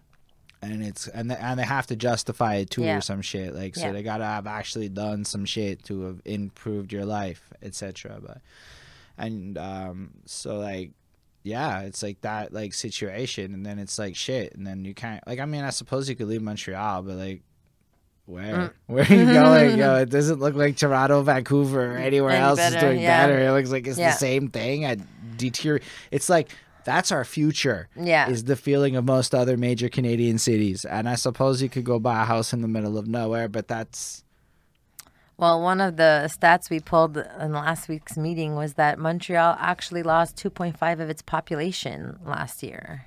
2.5%. Mm-hmm. That's a fuck ton of people. That's like over Yeah. 100,000 people. Yeah. Or is it? Or is it 50 or something? It's like 2.5% of like whatever the population of Montreal 1.8 is. I don't know what that is. yeah, it's like 50,000 people or some shit like Yeah. that left. So it's like uh, a lot of them were to the outskirts, so like suburbs, and also a lot of them were to outside of the province. Shit, that's wild. Yeah, 2.5%. It's a big number. You think In that's 2021. keep going? Oh, for sure. So Montreal's just going to have a migration. We'll see. We'll see what it caps at this year. The question is, will that make more houses? You know, maybe. I mean, I, that would Maybe. Be like the only benefit. I, I don't know. I don't know anything about Yeah, that. Is this a good thing?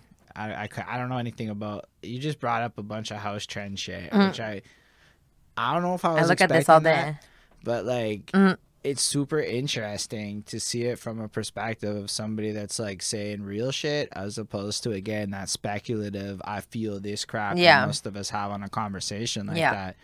Like is, I guess I don't know. It's like just if you want to buy a house, watch that market and pray.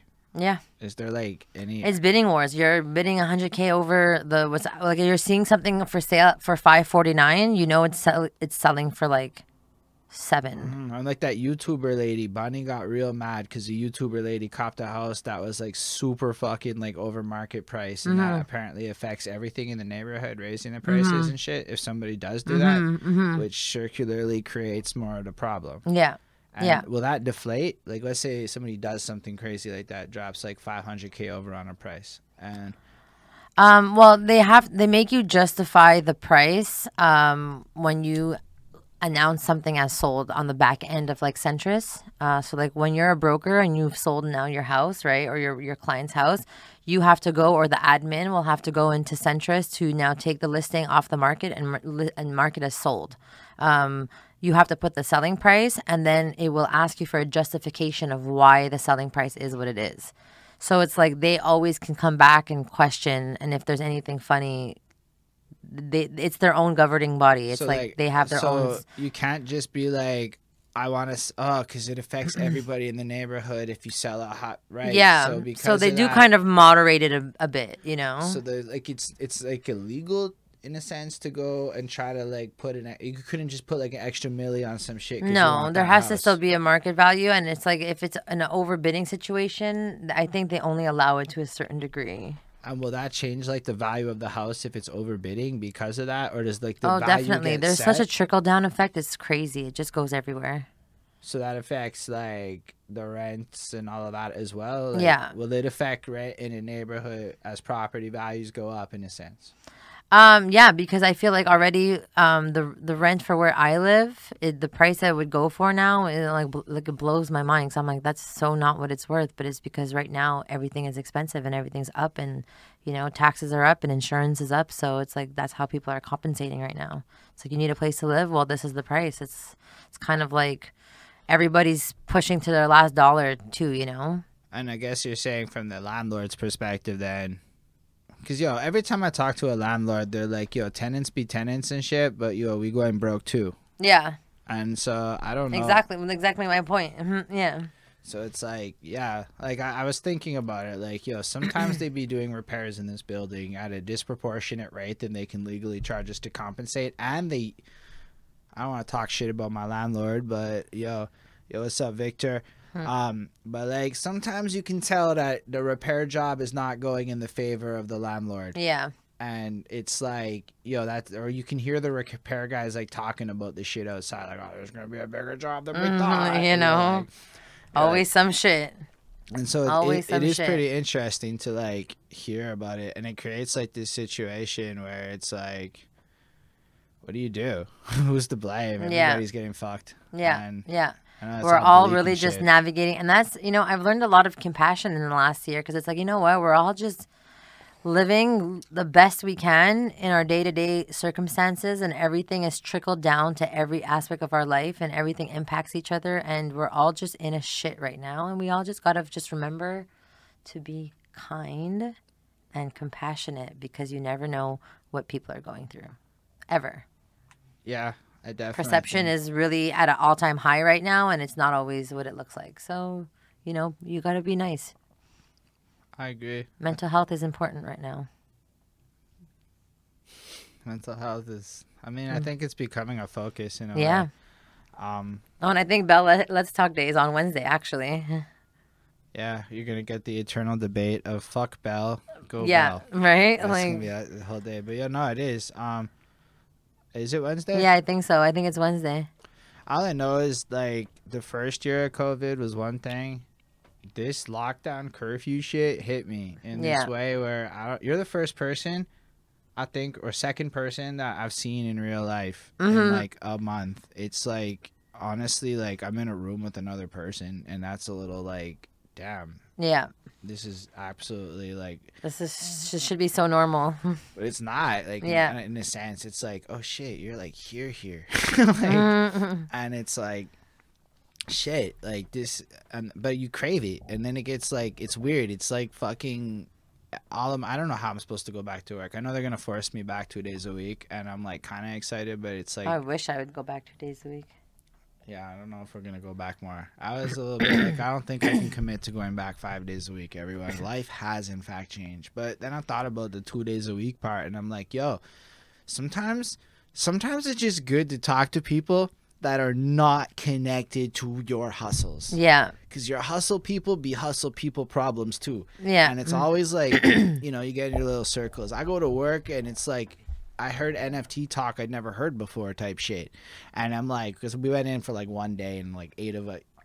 The downside to going back to work is you are not, um, oh, that's a cool. Nobody asked that shit. Um, I work for a software company and, uh, it's a conglomerate of sorts. Let's say it's a very small end of the conglomerate nature, but it's like a bunch of brands under a parent company in France.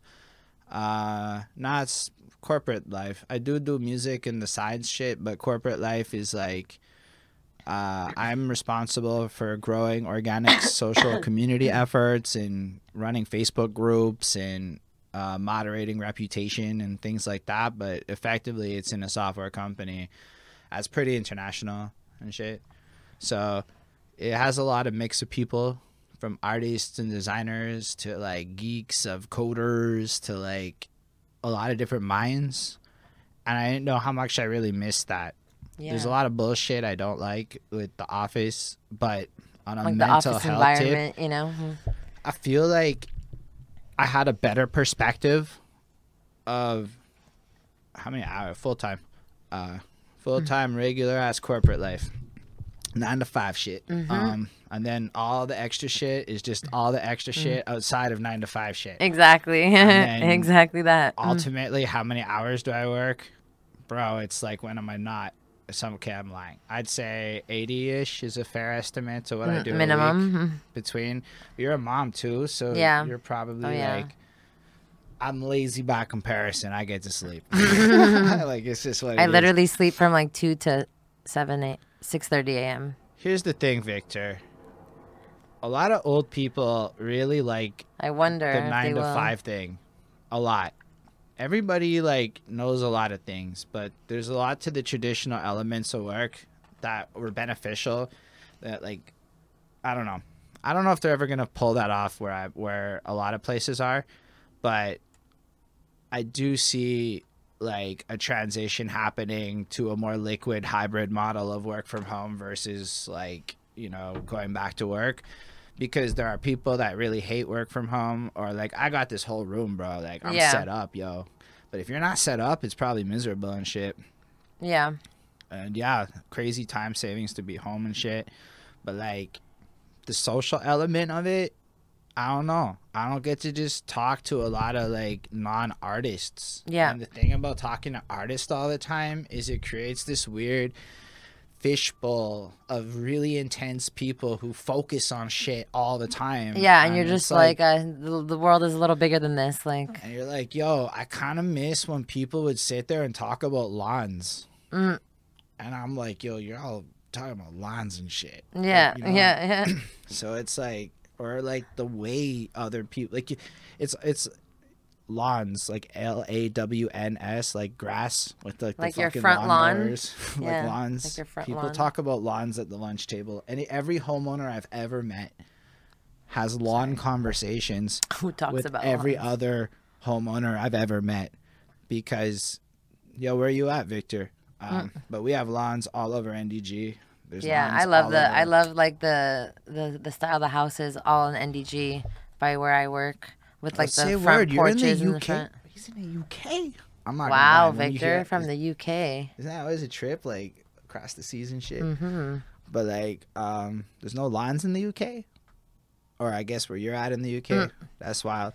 But yeah, motherfuckers be talking about that kind of shit, and that's just kind of like how it how it just ends up being this but the thing is, is like I know it's gonna sound wild, but those are the clients to the art empire. Yeah. Like those are the people who consume the art and shit.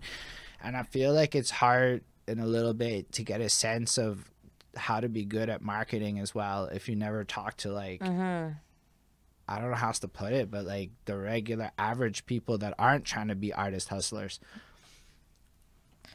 Yeah. I miss that shit a little bit. I'm not gonna lie. No, no, for sure. I, I mean, I, I swear, COVID really it just it, it's so hard. Like it, it, we we will have history books written about how this impacted like our generation for literally the rest of time. So it is yeah, eh? Yeah. This is like the first thing in our lifetime yeah, I think yeah, that's like yeah, this like yeah, yeah. global. we're seeing because we're all like we're all learning about this every day like so we don't even know what we know is if it's if it's real or not but like we know things and we're like we're learning and we're all kind of like doing our best the best that we can with what we have. And you know covid delays are everywhere uh, and it impacts the whole world right now. And uh, we all just gotta stick together and Expect food prices to go up even more. yeah yeah Just and gas oh my god gas already killed me this week Do you guys go at 157. No, it's at 157 right now, but they're saying it's going to hit 180 by Saint Jean. Damn. Yeah. That's like a double up on what Oh yeah. Oh yeah. It's like the double. It's like the stabbing and the twist, right in the heart. Food's going crazy. Yeah. Everything going crazy. And the truckers in Canada are Oh, yeah. now uh, protesting at the Capitol, which Yeah. even even if Trudeau. even if like it's a two day thing, that is two full days of the Canadian trucking industry not doing trucking Yeah. shit. I Yeah. don't know, man. Shit's getting wild. um, yeah. Yeah, no, Stephanie, you got like a crazy spirit to it. What are some of the favorite books you would recommend to the world? Because I mean, you read a lot of stuff. You said, and you have an incredibly bright mind. So, given like this the situation that you are in right now, and you see all the stuff in the world, what are some of the books that you would recommend to people? Um, I think just like my all-time favorite, just from being in school, was To Kill a Mockingbird. Um, I mean, not to be like all American there, but you know, it's just it's always just been a classic for me. Um, and I just think that having that in school and being such a like like people in school were not really like so much focused on like English studies where I when I was in JFK and stuff. So I was kind of like the nerd but I'm just like I, I learned a lot through reading and putting myself in like stories and putting myself as like being empathetic towards situations. Um, and I feel like I'm also a chameleon in that way where I can kind of adjust like how I how I relate with people and just learning all that in school and stuff. So like that was that was one of my favorites growing up like definitely Do you have any adult favorites? um, I honestly trying to think. I haven't read a book in so Do you long. audio book or podcast? Uh, no, I literally do know. Like, I I have like not self like done any self improvement stuff like all in the last like seven years in the sense of like I've just been working so hard and like having other ha- other interests and having the bakery and just being like such a hustler in that way that I, that's I why would now I really want to like All of that hustle stuff is mm-hmm. definitely self improvement shit. It's oh, just oh no no for sure for sure like the more advanced version, arguably. Yeah. Oh, oh, definitely. But I, I feel like now is just I'm at the time where I'm able to just understand that like I have to take moments to, you know, have like your self care days and your mental health days and just like learn to kind of just take a bath. Like like some I'm just I'm used to like getting used to like just learning to enjoy taking a bath and like shutting off my brain. It's really hard. And it's it's funny cuz I judge Brady so hard because it takes him so long to get into bedtime mode because his he has a hard time turning off his brain. Brady and then I'm just son. like, yeah, Bra- sorry. Brady's my son. Uh, he's two and a half. Adorable. Um, and I, I get so frustrated, like, oh, just close your eyes and go to bed, and you know, because he has so much energy, and he's he's a boy, you know, you know, a big kid. Uh, but then I'm like, I can't really blame him because I'm like, I'm kind of the same way. It's hard for me to just shut down and like learn how to relax a little bit. Yeah, I'm with you. Um, I find shooting shit in Fallout makes my life a little simpler. Mhm. I don't know. That game is just ridiculously fun because you explore the nuclear wasteland, and then when you Google the shit, it's Yeah. actually in Boston. Yeah. and you're like, what the fuck? This is well thought. I don't know. That shit gets me. Kind but yeah, no, I was, I push it too hard with the mental health shit on my Mhm. real tip. Like the other week, I just I don't know. I was like, oh my god, none of my lyrics are up, and I just spent the whole week. I would finish the interview. The next ninety minutes, I was working on like lyrics, and I did that. I, I was I was mi- miserable when I do that shit. I mean, I usually feel better that whatever work is done, and I never really regret it. Mm-hmm. But it takes its like toll, and it's like, I don't know. I'm 34 now. I don't know how much more I can be like pushing myself to be like super stressed all the time. Apparently, that will literally kill me Yeah. and that's not like a Yeah. hyperbolic statement. And they've been saying stress kills for years. I remember growing up with seeing like the the the, the stress commercials about like strokes and stuff and like to be fair with you, Victor, I will never retire personally. I will work until the day I die. I will just find another just project. find another thing, yeah. another find something thing. that you just like more that makes I you money. I already have goals for my 50s. I'm not even lying to you. I know what I want to do with my 50s, and it's going to be a lot of smoking pot and writing books and shit. Mm, that sounds fun. That's By the countryside with a lawn. I totally do believe in God. I don't mind. Yo, questions? Y'all can ask questions Yeah, too, y'all eh? It's not just like, like this deep in. Feel free to hijack the conversation. Don't even get me wrong. This is like yes, inspiration. Um, but Mm. I don't like even know what time it is. it's eight forty. It's actually we started straight up at like seven, so it's approximately late eight, eight thirty something, eight forty, Nice. whatever. Yeah, so my phone's broken right now, so I have like I'm so like out of the loop of like the real world. I could have just pulled it out. Yeah. Eight thirty-eight. Um, but I was like, nah, the time's there. but yeah, I believe in God. Uh, I wouldn't say I'm religious because religion's weird, but I believe in God. Same. And like, Yeah, I believe in God. I just am not super um religious in the sense of like following like the Bible as like the all-knowing book of like how to live my life spiritually. Like no, that's just not my thing, but I do believe in God. I just have issue with the people that run the institutions acting like their version and interpretations might be superior to anyone else's, and I find it. In my experience, the collective religious elements kind of don't encourage free thought. Mm-hmm. and I never sat well with that shit. And yeah, I at one point literally had somebody from a church one time be like, "You smoke weed, bro, and you talking about sex and shit. You are literally making us look bad. Can you stop calling yourself a Christian, please?" Wow. and I have not actually used the term Christian to describe myself since that day. Mm. You're And I'm like, like, shit, oh. I'm Jewish, bro. Mm-hmm. I'm God's chosen people. I don't need to be Christian like that. Jesus and I be cool, whatever. We don't need that label. That's hilarious. Um, I don't know, bro. That's what the dude said to me. But when you're like 22 or something, and a man's that you look up to in a church setting tells you some shit like that, I'm not gonna lie to you, it fucks you up for Yeah. a second. I'm like, it could. Now I'm like, it's fine, but I don't give a shit. But I I realized that there are connotations that come with the labels that we attach to ourselves. Yeah. And I would rather go by some spiritual, I'm down with God shit than have somebody else try to define that for me. Yeah, for sure. But that's just how I roll with it. Yeah. Man, there's so many levels to that stuff. I, it gets like that. Um, I haven't read religious books in years. I don't know. it's a strange direction. Not a strange direction. I just wasn't. yeah, see, like I, I'm more, as I, say, I'm, as I say, I'm more spiritual, I guess. Like I believe in higher power and I be, believe in divine, you know, certain things and divine intervention. But like, we're gonna cap it at like, you know, I'm not gonna believe some made up like s- stories from a book that they said was the truth from, you know, like it go it, it goes a lot of ways here. But uh, you know, uh, Yeah. Spirituality comes in many forms.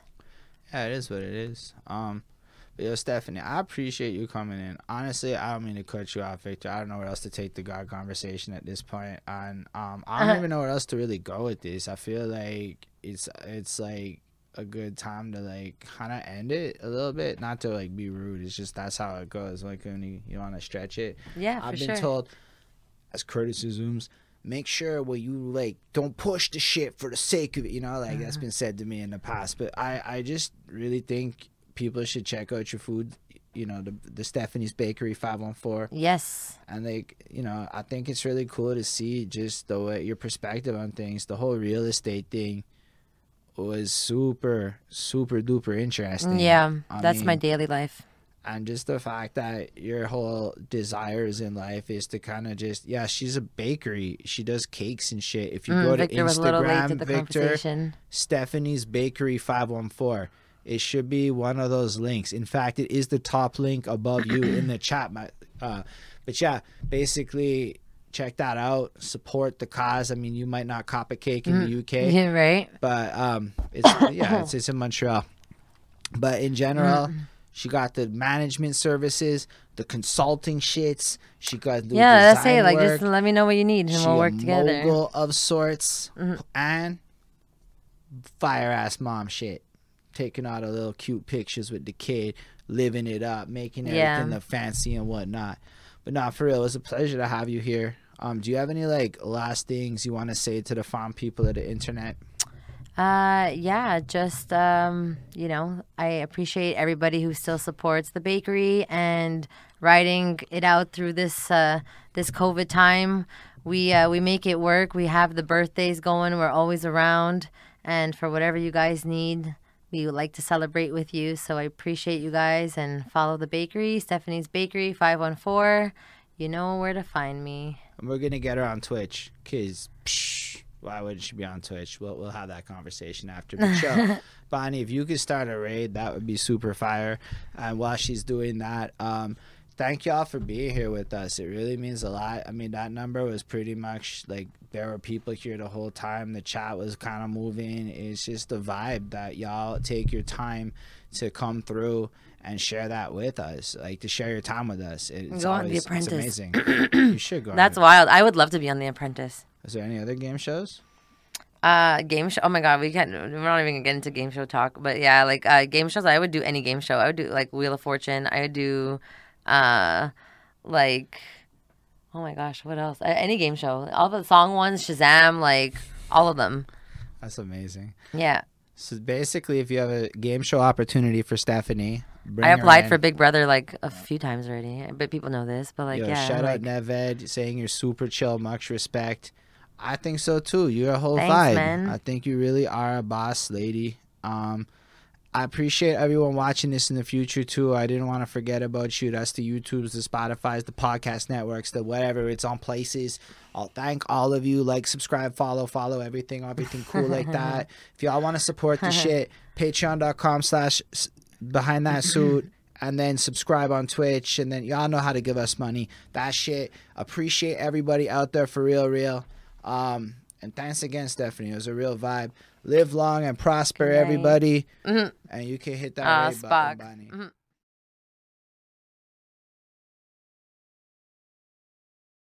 Mhm.